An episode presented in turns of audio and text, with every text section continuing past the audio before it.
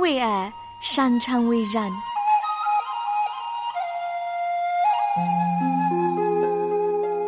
因为爱，我们彼此相聚。欢迎收听《爱在人间》。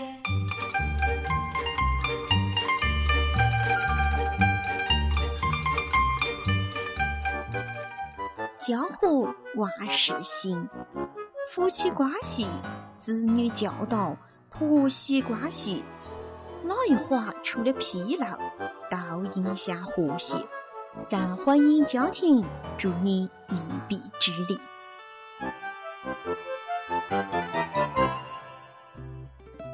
你好，我是刘然，很开心又跟你相会在空中了。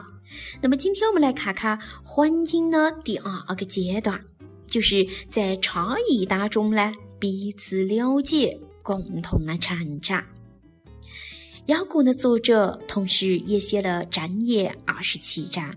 那么在雅歌当中，所罗门说：“你何其完美，纯洁无瑕，结婚真好。”我沉浸在爱河里。但是不久过后，所罗门就这么描绘自己的妻子了。大雨之日，烈烈地老，和争吵的妇人一样，想阻拦他呢，便是阻拦风，也是右手抓右。是咋个了嘞？听得起好像婚姻的喜乐跟妻子所带来的快乐都消失的了。在这个阶段，欢喜可能会变成狂火、孤独跟紧张。那么接下来呢，就是一些夫妻在第二个阶段可能会经历的一些事情，比如说他们会开始感觉到沉闷，就像揭开了瓶盖的可乐一样，夫妻间的兴奋感大量的流失，婚姻生活开始变得例行公事无聊，他们有点兴味索然，感觉也发生了一些变化。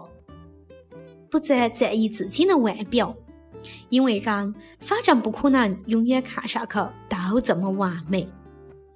蜜月期，也就是我们讲呢之前说到节目当中呢，第一阶段已经结束了，夫妻两个就意识到婚姻就跟生活一样，有些时候是完美，有些时候妙不可言，但更多的时候是低调、沉闷、例行公事跟无聊。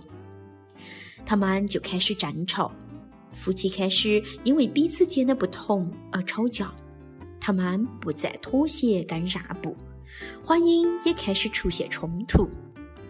他们为自己辩解，夫妻各自开始保护自己，不再像以往那么信任对方了。他们不希望对方对自己的过失横加指责，便开始自我保护。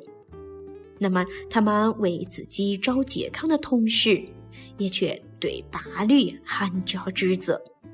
有的夫妻甚至借助烦恼跟孤独，可能会变得防卫心强，而不愿意承认自己的错误，而且也拒绝成长。接下来他们就会相互的批评。在第一阶段，就像所罗门一样，丈夫们爱说呢，是他所做的每一件事都是对呢，太完美了。但如今妻子们很少有对的时候，态度变化多么的大。妻子说：“我再也不尊敬他了。”随着其批评的出现，尊重再也无法容身。接着起，他们就变得开始失望，夫妇的梦想破灭了。有的人会说：“我感觉自己被骗了，或者是我宁愿再次打光棍，也比跟这个自私的家伙结婚好。”还有的人说：“我不开心，我让得神希望我开心，我还是离婚得了。”他们就开始失望了。很多夫妇就在这个阶段放弃了，然后离婚。有的人错误呢，试图从另外一个人身上找回爱的感觉，结果最终不中，查查摧毁环境。有的人被这种沮丧困住，不努力去了解他们的伴侣，克服这个阶段的问题。基于上上的这种问题呢，很多的人可能一辈子都没得机会认识到婚姻的美好，因为他们不愿意翻越失望的低谷，去攀登成熟之爱的高山。那么说到成熟之爱，成熟之爱呢，就来到婚姻的第三个阶段。那么在接下来的节目当中呢，刘莎会一一的跟你分享了。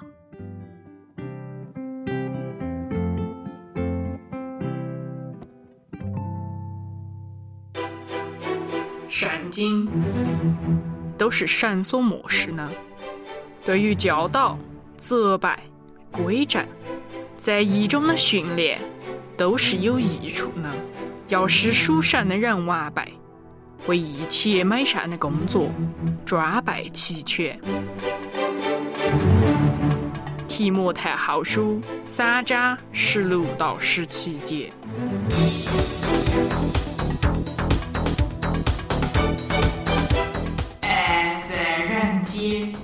把主耶稣的爱洒向人间。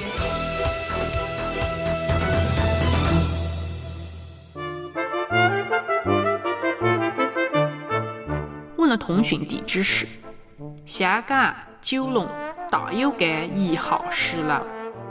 因为寄信到香港不需要邮政编码，所以写明地址即可。另外，你也可以发短信到13229966122，短信内容请注明“爱在人间收”。2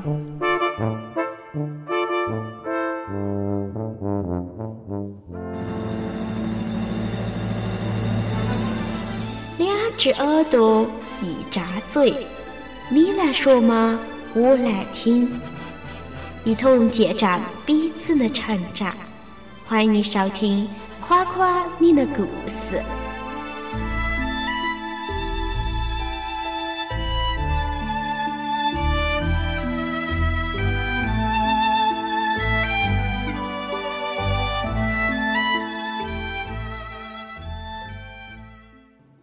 亲爱的听众朋友，大家好，我是刘然，欢迎你收听爱在人间。今天在我们的演播室里面请来了渣弟兄，我们一起听听他的见证。好，感谢主能够有机会坐在这个演播室，和各位弟兄姊妹一起分享我的一点点经历。但今天到我们这个年代已经是很开放了，我们需要在很多那个崇拜形式，在讲道方面我们需要更新观念改变。但是我作为一个年轻人，跟一些老教母在一起，就会面临这许多的挑战。那我也相信在收音机前的很多弟兄姊妹或者神的仆人，也在服侍神的仆人啊，我们同样也会面临同样的问题。我们就晓不得要咋个样去牧养这些信徒，带领他们，这都是很大的一个难题。所以作为一个像我一样年轻的人，我们走的路还要长，所以我们必须准备的更多。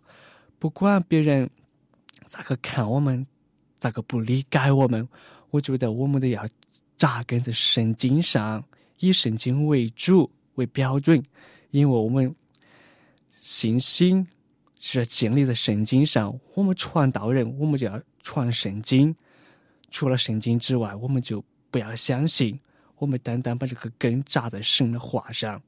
不管有多艰难，我们做的不是讨人的喜欢，我们是讨神的喜欢。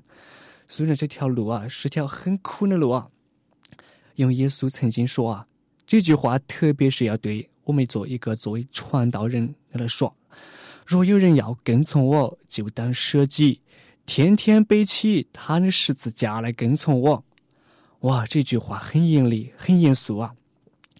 若有人要跟从我，真的是我们一个长老一个传道这方面的仆人来说啊，就要舍己啊，舍己太多了。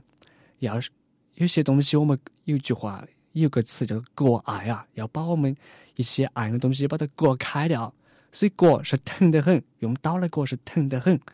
我们要把这些我们爱呢割开了，不让它阻碍我们的服侍。所以我们要设计很多种东西，别人可以做的我们就不能去做，不是因为我自己作为一个传道人了，别人去做呢，有时候我会想去做，但是我已经是一个传道人的身份了，所以我就不能去做了。这个就是设计。作为一个传道人，很多人他们都去打工去了，不在教会里面服侍了。但是我做的，我们一个传道人，我们不传道就等于是我们失业了，我们就没得工作了。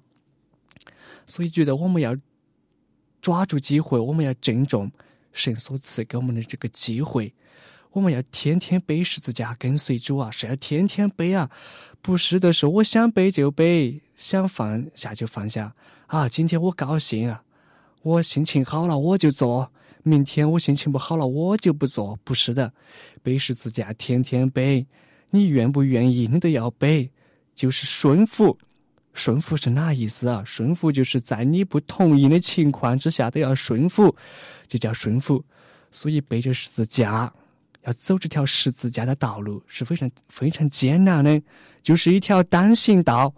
我们走了之后，我们就没想着又回头路了，因为耶稣所说的这条十字架的道路，当时跟随耶稣的门徒也应该非常的清楚，因为他们经常看。也许经常看到那些罗马的兵丁拿着鞭子，那些赶着那些犯人，背着十字架要到那个山上，而他们钉死了。所以门徒他们也清楚耶稣说的这句话，背十字架是哪意思？背着十字架肯定是要死了，你不可能是活着回来。所以这个是一个没得回头路，我们走了就没想回头了，要把自己的生命摆上，完全是奉献的。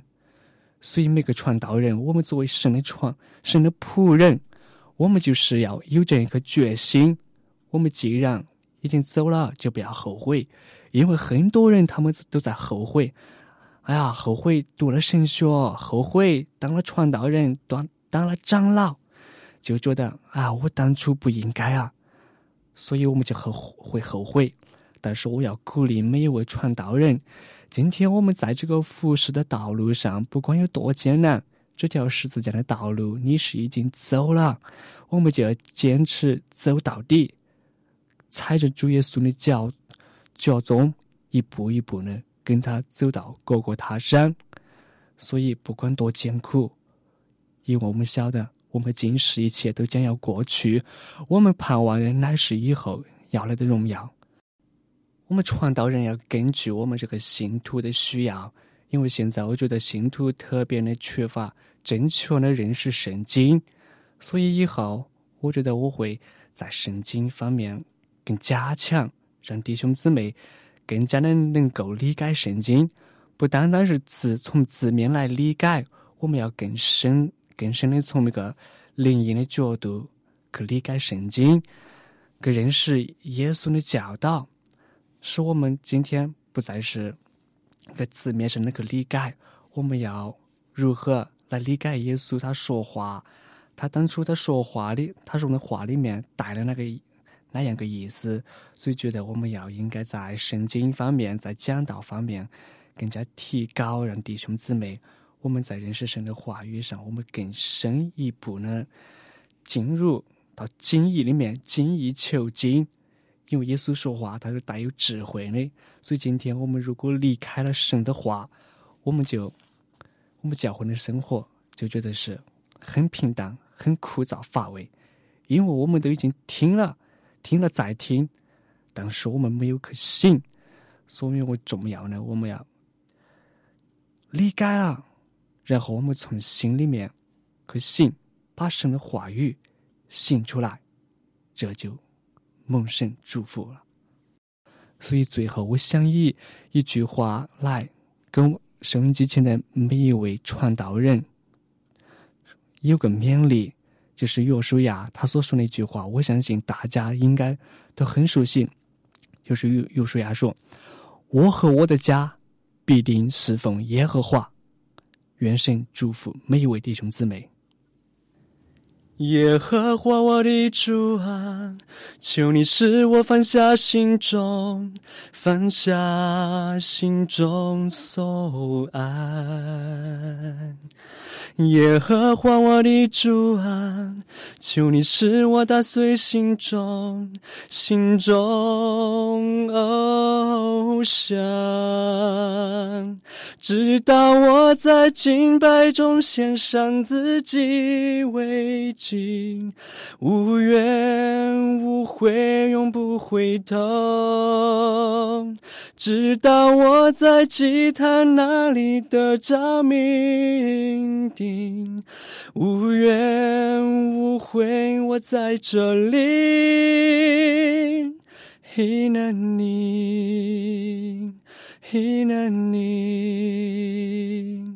杀我，拆我，我在这里。He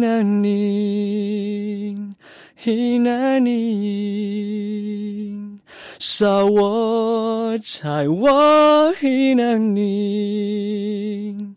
为这世界黑暗的角落，我在这里。为那不曾被安慰的灵魂，我在这里。黑难你，我在这里。黑难你。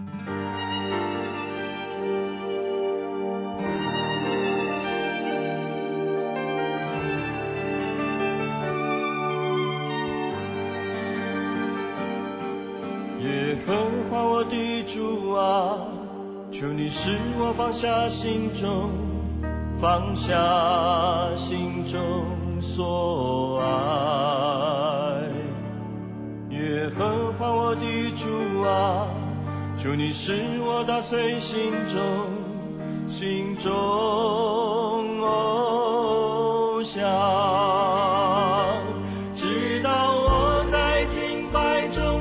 让自己为己，无怨无悔，永不回头，直到我在祭坛那里得着命定，无怨无悔，我在这里。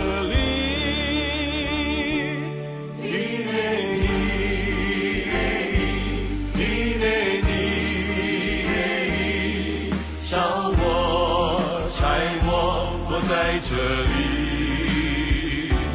伊内尼，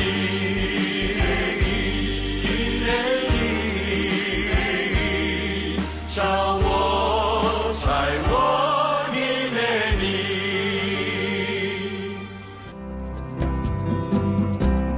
尼。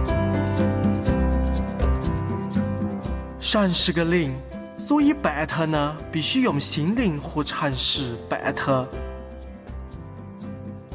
圣经约翰福音4章24节。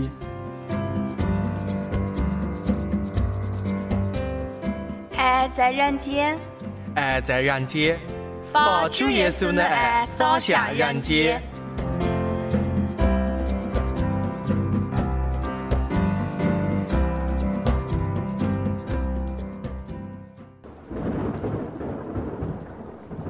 根基定立在山上，风一吹就烟消云散了。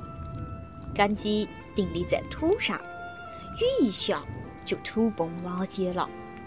唯有根基定立在磐石上，妇孺之骨经久不衰。欢迎收听由万安弟兄为你带来的磐石之上。听众朋友，我是万安弟兄，今天我们继续读福格森写作的《磐石之上》这本书。今天开始我们读第3章，第三章的题目叫《永恒的救赎计划》。我们来读读罗马书如何改名神的永恒的救赎计划。罗马书8章28到31节，保罗说：我们知道为了爱神的人，就是照他旨意蒙召的人的益处，万事都一同效力，因为神预先知道的人，他就预先命令他们和他儿子的形象一模一样，使他的儿子在许多弟兄中做长者。他预先命定的人，又呼召他们来，所招来的人，又称他们为义，所称为义的人，又使他们得荣耀。我们会在下面回到这些经节上来，但在这里我想点出这几节经文的精义。首先，神的救赎计划，或者用保罗的话，神的旨意，无疑是神的儿女感到巨大鼓舞的源头。神者、预者、预定、呼召、称义、得荣，这些沉重的神学术语，不是由一个视神学为模棱两可的人所讲出来的。保罗不是在这里玩猜字游戏，正如我们不能把优美的音乐用纵横夹杂的猜字游戏猜出来一样。不仅如此，保罗用这一系列的词句所编写成的是一篇乐章，这篇乐章还夹杂着一个进行曲的节拍。因此，如果我们认为圣经经文不过是供给神学家争论的来源，我们对圣经的认识就大错特错了。让我们再回头看看这几节经文。概略而言，经文在教导我们，没有任何一件事是在神为其子民所定计划之外的。事实上，非但我们没有任何的遭遇可以叫神诧异，反则更正确地说，应当是神主动地安排了一切，为要使我们蒙福。他叫万事互相效力，好像一个纺织工人一样，他织布，把各种延伸的纺线集在一起，一针一针编织成一个交错复杂的图案。若不等到整件衣服编织完，图案是看不出来的。如果看到这一点，你就能够在最灰心、最幽暗的日子里仍然得到安慰。保罗似乎在这点想解释神意愿背后的理性因素。神为什么叫万事互相效力呢？答案很清楚，因为神最终的旨意要叫我们像基督。神的目的是要在他的儿女身上完完全全地恢复他的形象。这项工程的巨大，以至于他要动手用宇宙所有可动用的资源互相效力，并且彻底搜查出每一个叫人喜乐忧愁的机会，好使基督的品格在我们身上得以呈现。你可能会问，问题在于我们难成大器啊，有我们这种料子，怎么能够保证最终会产出荣耀的作品呢？答案是，基督的追随者虽然各有不同，但有一些东西他们是一致的，他们都是为神所预知和所预定的，他们也都是为神所召，进入神的国度，并且被神所接近的。正是这样的一批人，将要在进入荣耀的日子里披戴基督。保罗的这番话给了我们提供几个固定的参考点，他所讲的对每一个爱神的信徒都适用。这些人当中的共同点就是，他们都是神本着自己的先见所预定、所预知、所呼召、所称义、所荣耀的一批人。保罗在这里把神的救赎之恩以不同的层面向我们展示。整个浩瀚恩典出于神那神圣的救赎计划。神对我们的爱始于创世之前，而且一直延伸到世界的末了以后。谁能叫我们与基督的爱隔绝呢？谁能使我们与主耶稣离别呢？有谁有能力断裂连接天地的慈神爱索呢？困苦啊，尽管兴起吧；惊吓呀，尽管袭来吧；黑暗啊，尽管降下嘛。以前的苦难，我们都蔑视你，我们战胜你。我们在主里面，14、14是地上是阴间，还是谁也摧毁我们肉身的那一天，总不能把我们从你心坎上除去，总不能把你大淹没。诗人如此意味深长的表述，如此深刻的信心表达，若非建立在对神恩典计划的把握上，如何能写得出来呢？好了，弟兄姊妹，今天这本书就先读到这里，我们下次再接着读，下次见。